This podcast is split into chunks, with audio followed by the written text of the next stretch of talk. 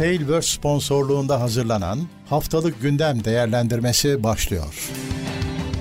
Haftalık gündem değerlendirmesi teknoloji sponsoru itopya.com Tekno Seyir sunucu sponsoru DGN Teknoloji Teknoseyir'de geçen haftanın en önemli haberlerini değerlendirdiğimiz haftalık gündem değerlendirmesi yayınına hoş geldiniz. 9 Ekim 14 Ekim arasındaki önemli teknoloji haberlerini gözden geçireceğiz. Gündemin numarası 41. Klasik anonslarımı tekrarlayayım. Teknoseyir yayınlarını sürdürüyor. Twitch'te yayınlarımız var. YouTube yayınlarımız devam ediyor. Katıl, YouTube'daki katıl sisteminde bir aksama oldu hatırlıyorsunuz. O iş düzeldi. Birçoğunuza zaten e-mail gitmiş, bildirim gitmiş. Katıl sorunu çözüldü. Bizi de katıl abonesi olmayıp da bizi desteklemek isteyenler YouTube'dan katıla tıklayıp istedikleri e, kademeyi seçip doğrudan destek olabilirler. İsteyenler izleyerek, dinleyerek, paylaşarak, yorum yaparak destek olabilirler. Hepinize teşekkürler. Bugünkü yayınımızda yine geçen hafta olduğu gibi sizden gelen haberler, öneriler de var. Onlara da yer vereceğim. Çok teşekkürler. Evet, başlayalım konulara. Yine orta ağırlıkta bir teknoloji gündemi var. Bu haftanın en büyük, bizim Türkiye'de bizler için en büyük teknoloji merakları için gündemi şu. Yine Mobisat bir hareketlilik yarattı ve cep telefonu atıl durumdaki kullanılmayan cep telefonlarının e-mail numaralarının bir yılda e, askıya alınması, dondurulması kararını çıkarttırdılar devlete. Bu 5 yıldı zannedersem daha önce. Bu ciddi bir sorun. Çünkü şöyle hani onların işte klasik bahaneleri bitmiyor. Efendim klonlama yapılıyormuş da Türkiye ekonomisi felakete sürükleniyormuş klonlama yüzünden falan. Şu meslek gruplarının kendi derdini ülkenin derdi olarak gösterme işi bitmedi zaten bunu biz tanıyoruz. Zamanında BSA'da işte efendim program kopyalama yüzünden trilyonlar Türkiye kaybediyor falan diye bültenler yayınlatırdı. Burada da şimdi klonlama yüzünden yani bu ülkenin en büyük sorunu telefonların klonlanmasıymış telefonların vergisinin telefon kadar olduğu konusunda yorumları yok. Şimdi bir senede diyor e-mail'i askıya alırım. Eğer sende faturası varsa senin oldu telefonu almış olduğunu ispat edebiliyorsan açarım. Ya niye? Ne mecburiyetim var? Parasıyla almışım telefonumu. Niye askıya alıyorsun? Ne, ne hakkı? Şey mi var? Arabayı bir sene arabayı garajdan çıkartmazsam Ford firması şey mi diyecek? O araba bir daha yürümez. Ee, böyle bir şey olabilir mi? Parasıyla, faturasıyla, adam, bu yani yurt dışından gelip yazdırılan telefon falan değil. Sizin sahip olduğunuz şu anda bir telefonunuz var. Çoğunuzun çekmecede ya önceki telefonunuz duruyordur. Bir şey olursa kullanırım diye. O telefon kullanılmaz hale geliyor. Açıklaması nedir bunun? Bunun ülke ekonomisinde nasıl katkısı olacak? Bir sürü telefonu çalışır sağlıklı telefonu hurdaya çıkartınca bu telefonlar dışarıdan geliyor. Nasıl katkısı olacak? Çözemiyorum. Satın aldığım bir ürünü yani böyle şey var mı? Şimdi ampul takı şimdi önümde ampul ampul takacağım şey diyor. Osram firması şey diyor. Bir senedir ampulü yakmamışsın, kitliyorum. Böyle bir şey var mı ya? Satın alınmış, eve getirilmiş, faturası ödenmiş bir ürünün niye hala e, üzerinde şey Demokles'in kılıcı gibi bir şey duruyor ki kullanmazsan kapatırım falan. Herkes şeyi soruyor şu anda. İsteseniz de istemeseniz de bir sürü telefon çift hatlı. Bir de e-sim var. Onlar ne olacak? Herkes böyle arada sırada 3 ayda bir bütün ülkece hadi kartları değiştiriyoruz. Öbür slota kartı takıyoruz. Böyle mi yapacağız? Bilemiyorum. Yani şimdi gerçekten düşündüklerimi söylesem başım derde girer. Ama şunu söyleyeyim. Bu haberi yapmak için bu haberi hazırlarken Mobisat bana çok tanıdık bir isim şeye bulmaya çalıştım. Mobisad'ın Mobisad'ın adı her zaman devletten yasaklama talebiyle, engelleme talebiyle geçiyor. Benim sözüme bakmayın, kendiniz araştırın. Göreceksiniz. Yıllardır adamların istediği şey tüketicinin aleyhine. Her zaman bir yasak istemişler, engel istemişler, şeyi istemişler. Daha iki sene önce şu kayıt ücretinin çok düşük, çok daha artması lazım falan demişler. Ya bu Mobisat demek ki bir tüketicinin e, çıkarını düşünmüyor. Bilemiyorum. Ben anlamadım. Ee, şeyi araştırdım. Yıllar önce teknoseyir falan yokken Dark Hardware'de yine biz bu derneğin grubun haberlerini yapıyorduk. Çünkü yine yasak istiyorlardı. YouTube'u mu YouTube'un yasaklanmasını mı alkışlıyorlardı neydi hatırlıyorum. Ne yazık ki yani Archive.org'dan falan haberi bulamadım. Keşke bulabilsem. Adamlar 20 yıldır değişmedi diye ispatıyla koyacaktım. Neyse. Bakalım ne olacak. Arkadaşlar öyle eski telefonlarınız falan varsa şeyi takın. Sim kartınızı takın bir açın. Sinyal alması şebekeye bağlanması gerekiyormuş. Çift hatlı telefonunuz varsa arada sırada kartı öbür hatta takın. Hani ne mecburiyetiniz var? Bilemiyorum ona da bu beyler cevap versinler. Esnaf her istediğini yaptırıyor. Ben de bunu anlamıyorum yani. Esnaf hep hep konuştuğunuz zaman esnaf hep mağdurdur. Ama esnaf hep kazanıyor. Neyse. Yılda bir kartlar değişecek. Öbür kıyıslada takılacak. Evet, haftanın saçma sapan haberi. Biraz daha bizim hadi teknolojiye gelelim belki moralimiz düzelir. Windows 12'nin 2024'te çıkacağı yönünde bazı işaretler çıktı. Kim Intel bu haberi sızdıran ya da işte Intel başka ürününün sunumunu yaparken ya 2024'te de şimdi yeni Windows gelmiş olur falan gibi bir şeyler söylemiş. Öyle bir güçlü işaret çıktı. Bir de şimdi bununla birlikte geçen hafta Windows 12 abonelik sistemiyle çalışacak diye ortalık karıştı. Çok hani en saygın, en önemli yayınlarda bu yönde makaleler yayınlandı. Aylık abonelik, yıllık abonelikle çalışacağı yönünde ama yine eşit derecede güçlü bazı yayınlarda da yok öyle bir şey diye e, yayınlar oldu. Tabii Microsoft'un bir açıklaması yok. Dolayısıyla o konuda karar henüz belli değil. Ortada durum. Ee, şimdi abonelik falan demişken bir sonraki haber bağlantılı bir konu. Spotify ücretsiz kullanımda daha da yeni kısıtlamalar getiriyormuş.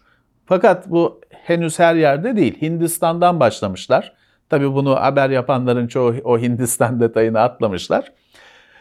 Clickbait öyle oluyor. Ama e, evet Spotify ücretsiz kullanıcıların şarkıların sırasını değiştirme falan e, bütün özelliklerini kısıtlamaya hazırlanıyormuş. Yani Hindistan'da başlamış bize de gelecektir. Ya yani radyo gibi bir şey olacak.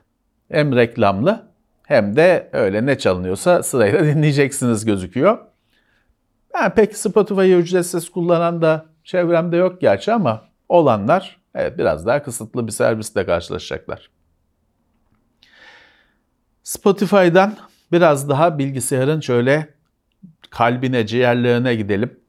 Rusya işlemci üretiminde ilerlemeyi planlıyormuş. Tabi sayısız yaptırımla karşı karşıyalar.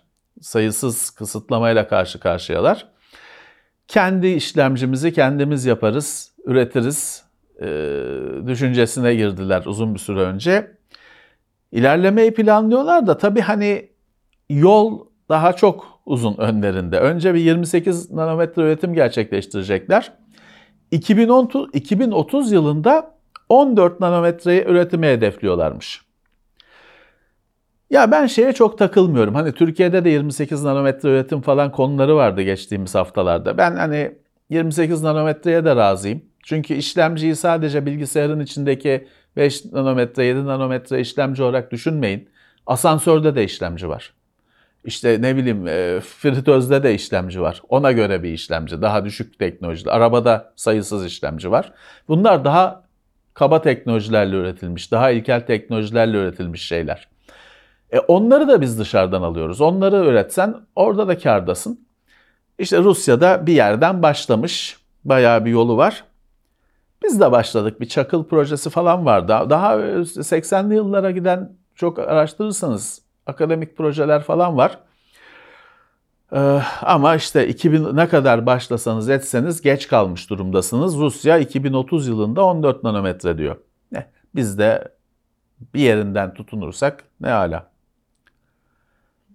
Bir buluş haberi e, pil ömrü en önemli konu. Hepimizi ilgilendiren konu. Pil ömrü.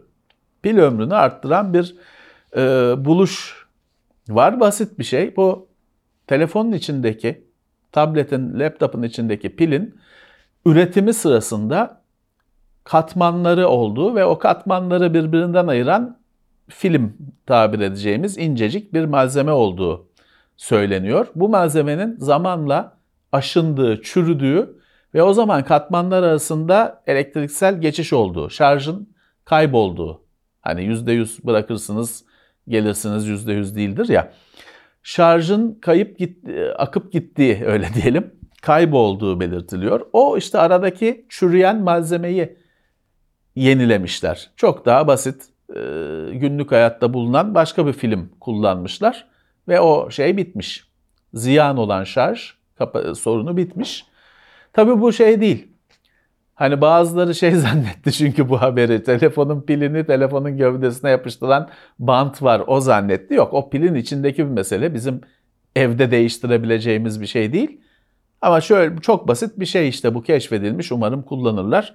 Bu telefonun günlük hani sabahtan akşama olan pil ömrünü değil de yıllık pilin kapasitesinin kaybolmasını azaltma anlamında bir buluş.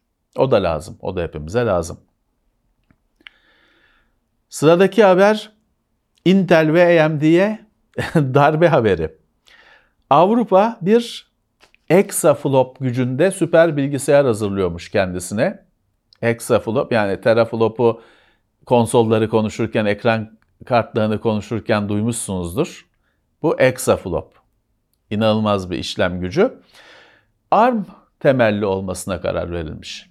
Yani x86 platformları değil, ARM temelli Rea diye bir firmanın, Avrupalı bir firmanın tasarımı kullanılacakmış. Nvidia'nın da bir hızlandırma modülleri varmış. Onu kullanacaklarmış. Yani Nvidia birazcık buradan bir pay kapabilmiş ama AMD ve Intel'e kapıyı kapatmışlar. Çok şaşırmadım. Biliyorsunuz Avrupa'nın Amerikalı teknoloji firmalarına hani uygun gelirse tabiri gıcık gittiğini biliyorsunuz. Geçmişteki defalarca haberlerini dinlediniz. E burada da Avrupalı bir firmayı seçmeleri, ARM da zaten Avrupa'nın çocuğu aslında İngiltere çıkışlı bir e, yapı. Avrupa'yı seçmeleri şaşırtmadı, doğal. Çok da normal.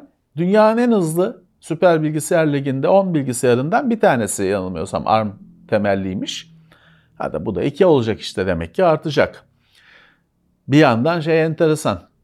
Kol saatinde, akıllı saatte elde cep telefonunda taşıdığımız mimarinin, kullandığımız mimarinin süper bilgisayarlara da can verebiliyor olması enteresan bir gelişme.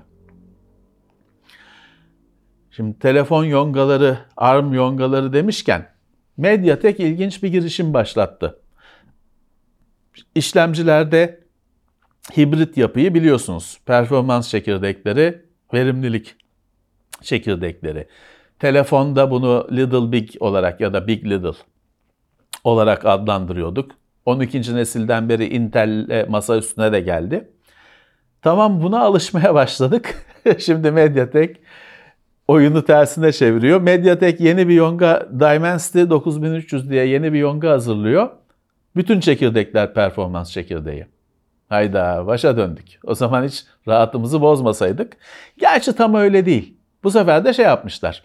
Performans çekirdeklerinden bazıları e, Premier mi, Platinum mu ne diye geçiyor.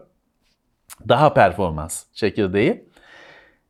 E yani şimdi sürekli kavramları değiştireceksek, yeni isimler uyduracaksak nereye kadar böyle gideriz? Şimdi bu tamamı performans çekirdeği de yine aslında işte bazıları daha az performans, daha çok performans. Sadece kafa karıştıracak gelişmeler 8 çekirdekli Dimensity 9300 bu şekilde gelecekmiş. Artık bundan sonra herkes o zaman yani efficient çekirdeklerin adını performans koy. Tamam öbürlerini de performans plus koy. Olsun. Hadi bakalım. Bu hani hep çok şakası yapılan işte otobüs firmalarında öz falan şeyi vardır ya filanca seyahat öz falan ona dönüşüyor. Bellek konusundan bir güzel bir haber var. HBM kısaltmasını High Band Bandwidth Memory çok duydunuz haberlerde falan ama hep haberlerde duydunuz. Çünkü bir türlü evimize, bilgisayarımıza şu HBM bellekler giremedi ya da HBM bellekli ekran kartları. Bir tane üretildi. Ati e, AMD bir R7 Nano muydu neydi? Bir, bir kart üretti öyle. Şu HBM bellekte grafik işlemcisi, bellek yongaları bir plaketin üzerine yerleştiriliyor. İşlemci en direkt şekliyle işlemci çekirdeği belleklere erişiyor. 1024 bit falan bir veri yoluyla şu anda ekran kartları 256 bit, 384 bit en kaba olanları kabadayı olanları biliyorsunuz. 1024 bit bellek arayüzü, deli gibi hızlı bellek ara birimi, bir sürü kanal, müthiş bir bellek band genişliği oluşuyor. Bu bir türlü dediğim gibi ne ekran kartlarına geldi, ne laptoplara geldi, ne telefonlarda gördük. Fakat o arada gelişmeye devam ediyor. HBM 4, dördüncü nesli bu teknolojinin duyuruldu. 2048 bit bellek bağlantısı. Ee, gigabaytlarca kapasite. Şimdi bunun yayılmamasının şöyle bir nedeni var. Bellek kapasitesi sınırlı oluyor. Bellek konusunda ekran kartı üreticisi işte işlemciyi aldım, şuradan da ucuz bellekler buldum, onları kullanayım falan. O esneklik elinden gidiyor ekran kartı üreticisinin. İşlemci üreticisi de kendisi hani işlemciyi üretecek, satacak. İşlemci üreticisinin bir bellek üreticisi partner olması gerekiyor o bellekler sağlanacağı için. E tabi kimse de başka biriyle operasyona girip de hani onun e, iş koşullarına tabi olmak istemez hiçbir dev firma. Teknoloji olarak kimse inkar edemiyor. Bu HBM müthiş bir teknoloji ama hani ekonomik koşullar işte piyasa şartları başka nedenlerle bir türlü yayılmıyor. Bir de ben zamanında bir medya gezisinde AMD yetkilileriyle konuştuğumda bunu şey demişlerdi. Test etmesi çok pahalı ve zor demişlerdi e, üretilen ürünleri. O yüzden hayata girmiyor ama HBM4 geliyor yine böyle sadece konuşacağız. HBM Next geliyormuş bir de. Bir sonrası. O bile hazırmış, hazırlanıyormuş. Hep geliyor da bir gelse artık hani Godot'u beklerken tiyatro oyunu vardır. Ona benzedi. Artık gelse HBM. Bellek bir sonraki haber bellekten daha güzel bir haber. Samsung DDR5 bellek üretimini arttıracakmış. Geçtiğimiz haftalarda, aylarda karlılık yönünde kötü haberleri gelen Samsung, bellek konusunda çok güçlü. Her türünü üretiyor. Artık piyasa şartları da iyileşti. DDR5 belleğe tam gücümüzle giriyoruz demişler. Zaten üretiyorlardı. Hani bütün kapasiteyi DDR5'e yönlendireceklermiş. E, zamanıdır. AMD zaten DDR5'e hani opsiyonunu geçmedi. Yeni ürün, en son ürünlerini DDR5 ile üretti. E, Intel hala DDR4'ü destekliyor. DDR4 kullanan anakartlar üretiliyor ama artık DDR5'te. Laptoplar DDR5 oldu çoğu. Telefonlarda düşük güçlü ya da DDR5X yüksek hızlı modeliyle kullanılıyor. Fiyatı da düşerse üretim arttığı için tamam DDR4 kullanmanın bir gereği kalmaz. Tamir ee, bakım e, ürün e, yükseltme cephesinden güzel bir haber var. Lenovo ürettiği cihazların büyük kısmının %80 bu oran, büyük kısmının kullanıcı tarafından tamir edilebilir olmasını sağlayacakmış. 2025 yılı çok uzakta değil hedef. 2025 yılında Lenovo diyor ki bizim tabletimizin, telefonumuzun, laptopumuzun pilini falan kullanıcı kendi kendine evde değiştirebilecek. Çok iyi. Hani bu bizim hoşumuza gider. Ama bir parça satışına da mı başlayacak Lenovo? Çünkü hani laptopun pilini çarşıdan alamıyorsun ki içindeki dahili pili birebir uygununu. Herhalde Lenovo bir de parça pazarı açacak online. Herkes bütün par- bu parçalarını değiştirebilecek diyor. %80 cihazda.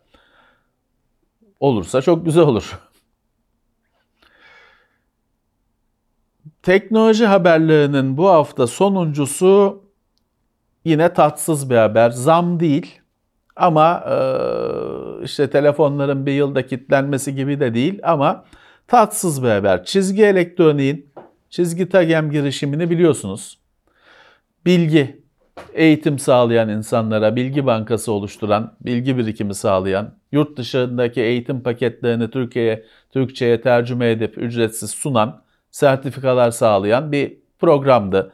Sevgili Niyazi Saral'ı tanıyorsunuz çoğunuz. Teknoseyir'e defalarca konuk da oldu, sohbet de ettik. Bu konuları da konuştuk. Bir de onların MCU Turkey diye ikinci bir girişimi vardı. Yine kontrolcü geliştirme, yonga geliştirme, yine bilim, teknoloji odaklı, eğitim odaklı ikinci bir girişimi vardı. Bunlar kapanıyor. Maalesef. Gerekçe olarak Niyazi Bey e, bir açıklama yapmış. Artık diyor bu içerikler teknoloji deli hızla gelişiyor. Bu içerikler eskidi. Şu anda diyor internette çeşitli platformlarda bunların yenileri bulunabiliyor. O yüzden sürdürmenin gereği yok. Hayatta yayında tutmanın gereği yok. Bu bilgiler, bu siteler kapanıyor. Fakat öyle, e, bu bilgileri buradaki videoda var, doküman da var. Kullanan öğretmenler varmış okulda, meslek liselerinde. Müfredatta kullananlar varmış. Diyor ki e, Niyazi Bey, siteye girdiğinizde de pop-up çıkıyor. Bize diyor ulaşın, bütün arşivi vereceğiz. Talep edenlere gigabaytlar, çok gigabaytlar büyüklüğünde bütün arşivi diyor talep edenlere sunacağız. Eğer siz de ilgiliyseniz siteleri bir ziyaret edin. Linkleri bizim açıklamalarda var. Siteleri ziyaret edin orada yönlendiriyorlar zaten. Bugüne kadar ciddi bir çaba gösterdiler ücretsiz olarak. Biz kendilerine teşekkür ederiz. Kutlarız. Bakalım Niyazi Bey ben emekli oldum falan diyor da o bir şeyler yapmadan durmaz. Belki bunların yerine yeni bir girişim gelir. Gelirse de biz destekleriz. Buradan söyleyelim.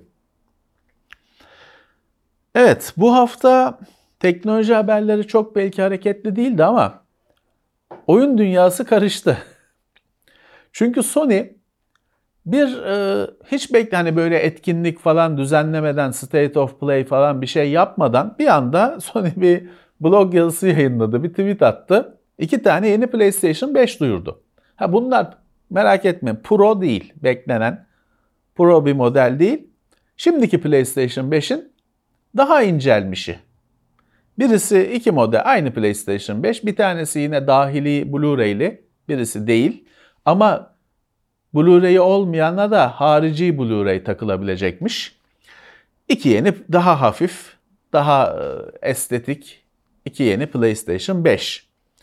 Ha asıl insanların beklediği bir hani bir daha yüksek bir model çıkar mıydı? Bu sefer değil o. Bir de yine sessiz sedasız Sony buluttan oyun desteğinin bu ay içinde PlayStation 5'e tam geleceğini, e, PlayStation o Plus paketlerine buluttan oyun seçeneklerinin eklene, ekleneceği ya da işte olan yerlerde de artacağını belirtti. Biz de size duyurmuş olalım ne zaman piyasaya gelir? Türkiye pazarına bu cihazlar ne zaman gelir? Gelir mi? Tabii Sony'nin Türkiye'de yıllardır süren bir belirsizliği var. Hala resmi açıklamalar gelmiyor. Bakalım. Büyük olasılıkla Sony PlayStation'da yeni bir dağıtıcı açıklayacak. Bu cihazlar da herhalde ondan gelecek. Belki bu bahane olur da o açıklamada gelir 2024 gelmeden gelir umuyorum. Gelen şeylerdense iyi iyi haberler var. Forza Motorsport çıktı, geldi. PC'den oynanabiliyor, Game Pass'ta var, Xbox'ta oynanabiliyor. Forza Motorsport 8 aslında bu ama bunda 8 yok. Adı Forza Motorsport. Pist yarışı biliyorsunuz. Horizon gibi uçurumdan arabayla atlayıp da dereden gitmek falan yok bunda. Pist yarışı. Yorumlar çeşitli. PC'de performans konusunda eleştiriler var. Performansın dengesiz ve tutarsız olduğu yönünde eleştiriler var. Bazı işte pistler falan sonradan gelecek. Onlar konuşuluyor, ediliyor. Ama Forza Motorsport çıktı. Uzun bir süre hayatımızda olacak. Biz de incelemesini hazırlıyoruz. Sizlerle paylaşacağız. Bana ilginç gelen bir oyun haberi. Lords of the Fallen tekrar çıktı. Çünkü 2014 yılından beri zaten Lords of the Fallen diye bir oyun var. Hatta ben oyunu çok merak ederdim. Hep ana sayfada şeyde gözükürdü konsolda falan. Ben çok merak ederdim. Ofiste derlerdi ki bana sen onu sevmezsin. Sonra bir gün yeter dedim, yükledim. Oynadım şey çıktı Dark Souls'un çakması hani başka bir kelime kullanamayacağım. Direkt hani Bloodborne'u falan oynamış biriyseniz bütün her şey o kapı açmalar, o mekanikler işte kamp ateşi falan filan aynı aynı oyun. Ve kötüsü. Yani bunu Dark Souls varken, Demon Souls varken niye bunu oynayayım dedim kapattım. Hakikaten sevmezmişim. Neyse öyle bir oyun var. Şimdi oyun isim kıtlığı varmış gibi Lords of the Fallen diye başka bir oyun çıkıyor. Hatta bir ara adını iki yapalım demişler falan vazgeç. Gerek yok demişler. Kafayı kafa karıştırmaya devam.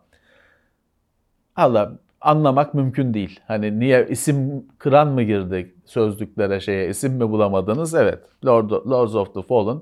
Bir de 2004 versiyonu bir de 2023 çıktı artık. Ee, bir oyunun kendisinden işte grafiklerinden, mekaniklerinden, heyecanından çok ismindeki karışıklık konuşuluyorsa pek hatalı çıkış gibi geliyor bana bu yarışta. Hayırlısı olsun onlar için. Oyun dünyasının ilginç bir dedikodusu. Disney e, Disney'e kulis yapılıyormuş, baskı yapılıyormuş. Büyük bir oyun yapımcısını satın al diye. Ama hani şimdi Disney'nin nasıl parayı kamyonlarla taşıyan bir firma olduğunu düşünürseniz öyle e, hani indie falan değil. E, büyük hani onların dişine gele göre firma EA, Electronic Arts. Satın al böyle bir firmayı diye bir firmaya bir yatırımcıların falan baskısı varmış. Disney'de. Şimdi Disney'de tabii oyunu yapılabilecek de sonsuz şey var. Sırf kendi sahip olduğu Star Wars dahil o e, fikri mülkiyetin oyunlarını yapsa geçinir zaten. Bakalım böyle tabii bu satın almalar Microsoft konusundan çok iyi biliyorsunuz. Yıllar sürüyor davalarının bitmesi. Hatta hiç sonuçlanmıyor bazen. Disney ister de EA'in de gönlü varsa o evlilik kaç yılda gerçekleşir bilmiyoruz artık. Oyun dünyasından daha ufak ama tabii meraklısı için önemli birkaç haber var. Rocket League, Rocket League bizim TeknoSeyir'de de sevdiğimiz hem cihazları test etmekte hem bazen ofiste oynamak için, eğlenmek için oynadığımız oyunlardan birisi. Harika bir oyundur. Arabayla futbol oynuyorsunuz. Hani bu biraz bu ne ya dedirtebilir ya da çok çocukça, aptalca gözükebilir ama oynayın. Çok güzel, hızlı bir oyun. Yüksek hızda çalışan, makineyi zorlamayan bir oyun. Çok da eğlenceli bir oyun. Neyse, Rocket League'in içinde oyuncuların birbirleriyle eşyaları işte orada farklı skinler var, lastikler var falan filan onların alım satımını yapması ya da takas etmesi engellenecekmiş. Bu çok çok tepki yarattı. Çünkü hani Epic bunun gerekçesi olarak öyle bir şeyler söylemiş ki hani ya o hani siz kendi aranızda alıp satıyorsunuz bize bir şey düşmüyor falan gibi o anlama gelen bir laflar edilmiş. Bir de hani biz satacağız daha sonra gibi devamı da getirilmiş. O yüzden hani insanlar mutsuz oldu. Kızdılar ama tabii ki oynamaya devam edeceklerdir. Bir de ilginç haber Steam'de iki aşamalı güvenlik daha yaygınlaşacak. Daha çok Steam'in alanında şifre ikinci şifresi olacakmış. Çünkü geliştiricilerin hesaplarını hackleyen hackerlar, korsanlar o geliştiricilerin oyunlarını tabi genelde bu herhalde indi bağımsızlarda gerçekleşmiştir. Oyunlarına virüs yerleştirmişler, tuzak yerleştirmişler. Yine Steam'e geri yüklemişler adamın hesabını elde ettikleri için. Valve'da iki aşamalı güvenliği arttıracakmış. Aslında Steam'de bir iki aşamalı güvenlik var da onlar kendi mobil uygulamalarını kullanıyorlar biliyorsunuz. Steam Guard diye bir sistemleri var. E, bir şekilde o demek ki yeteri kadar güvenli değil ya da kullanmıyorlar bazı geliştiriciler. Evet artık daha güvenli olacakmış geliştiriciler için Steam. Evet bu hafta böyle. Daha önce konuşmuştuk. Haftalık gündemin belirli bir saati yok. Ne kadar malzeme varsa o kadar konuşuyoruz. Bu haftalar da genelde böyle birazcık işte yarım saatte falan bitiyor gündem. Şey teknoloji haberi açısından kısır haftalar. Kusura bakmayın bu haftayı da böyle tamamladık. Kapatırken bir iki duyurum var. Birincisi evet işte başta da söyledim. YouTube'daki katıl sistemi düzeltildi. Artık üye olanlar devam edebilir. Yeni üyeleri memnuniyetle e, bekleriz istedikleri düzeyde. Onu söylemiş olalım. Bir de şöyle bir duyurum var. Bu dinlediğiniz yayın haftalık gündem değerlendirmesinin 650. bölümüydü. Yanlış duymadınız. 650. bölümü. Bu 650 bölüm olduğunu bir kere nereden 2011 yılın, yılından beri yayınlanıyor. Yılda genelde 50 bölüm, 51 bölüm hafta sayısına göre. Normal. Bir TeknoSeyir Open projesi var. Bizim takipçilerin, izleyicilerin oluşturduğu, gönüllü oluşturduğu bir TS Open projesi var. Onlar yıllık olarak bizden iyi tutuyorlar istatistikleri. İyi ki varlar, sağ olsunlar. Onların sundukları istatistikleri kontrol ettim. 650. bölünmüş bugün. Bizim teknoseyirde bir sürü hatamızdan birisi böyle başarıları çok bağırmamak. Çünkü hani bizim çok daha az sayımızda bu 650'ye göre çok daha az sayıda bölüm yayınlayıp da bayağı bir ortalığı yıkanlar var. İşte hatta hani o ortalığı yıkarken işte daha önce podcast yoktu falan gibi laflar ediliyor. Buna biraz takıldım.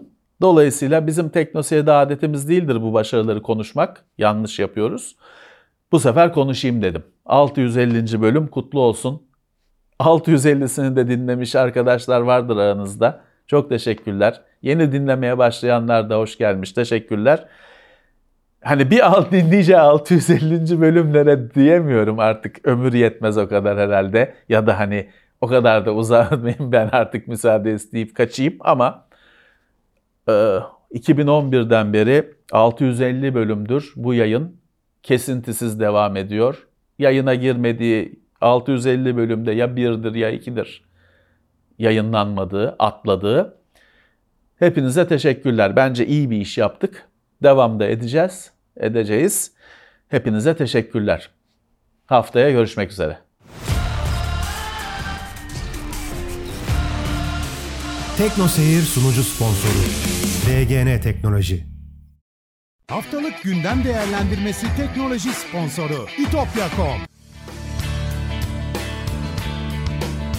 Tailwork sponsorluğunda hazırlanan haftalık gündem değerlendirmesini dinlediniz.